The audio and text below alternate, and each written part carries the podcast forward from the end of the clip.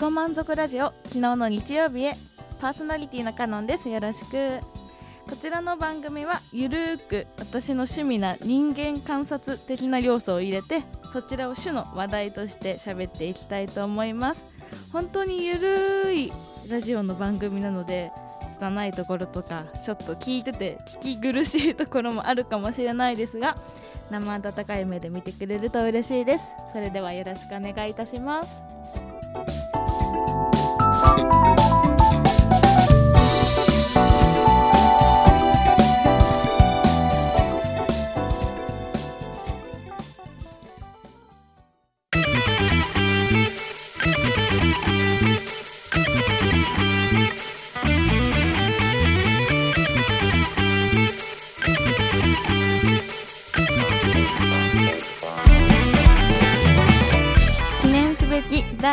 目のコーナー。イエイ。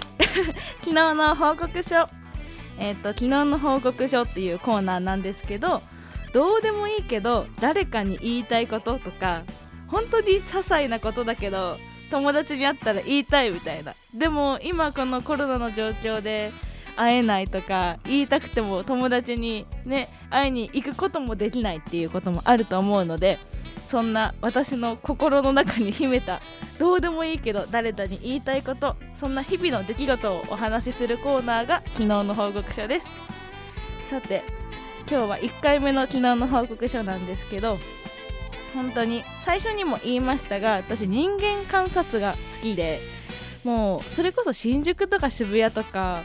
溢れ返るほど人がいてまあこのスーツ着てる人はサラリーマンなのかなとかこの男と女の2人組は親子には見えないからパパ活かなみたいなそういうのを見るのが好きなんですよね。でまあ昨日の報告書というぐらいですから昨日のことを話したかったんですけど今日言いたいことは今朝のことです。もう誰でもいいんだけど今朝のことをちょっと言いたいから言わせてください。はい。まあ今朝の出来事としては電車で私ここのスタジオまで来たんですけど電車の向かい横並びの席の向かいにちょうど女子大生かな。二十歳そこそこの女の子が座ってたんですよ。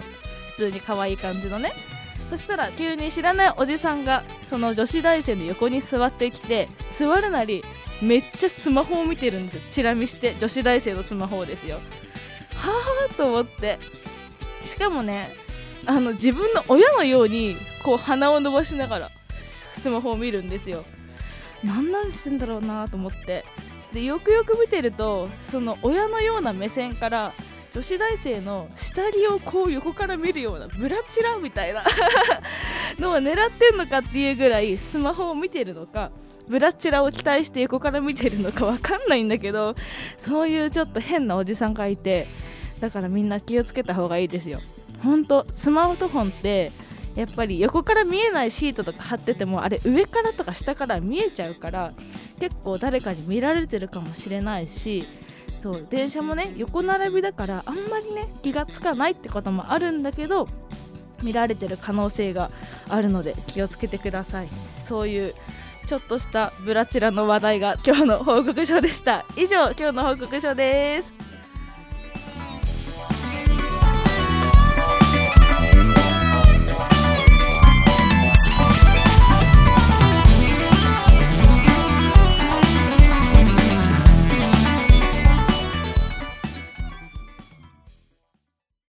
拙い第1回目でしたが聞いてくださりありがとうございます。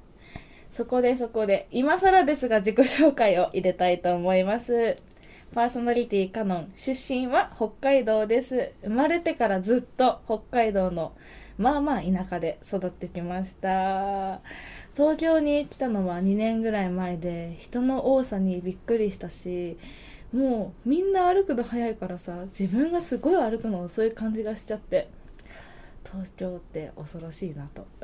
思った2年です。本当にもう私はねおしゃべり大好きだからずっとトークをねしていたい気分ではあるんですけど収集がつかなくなりそうなので今日はこの辺にしたいと思います。高校生からね部活が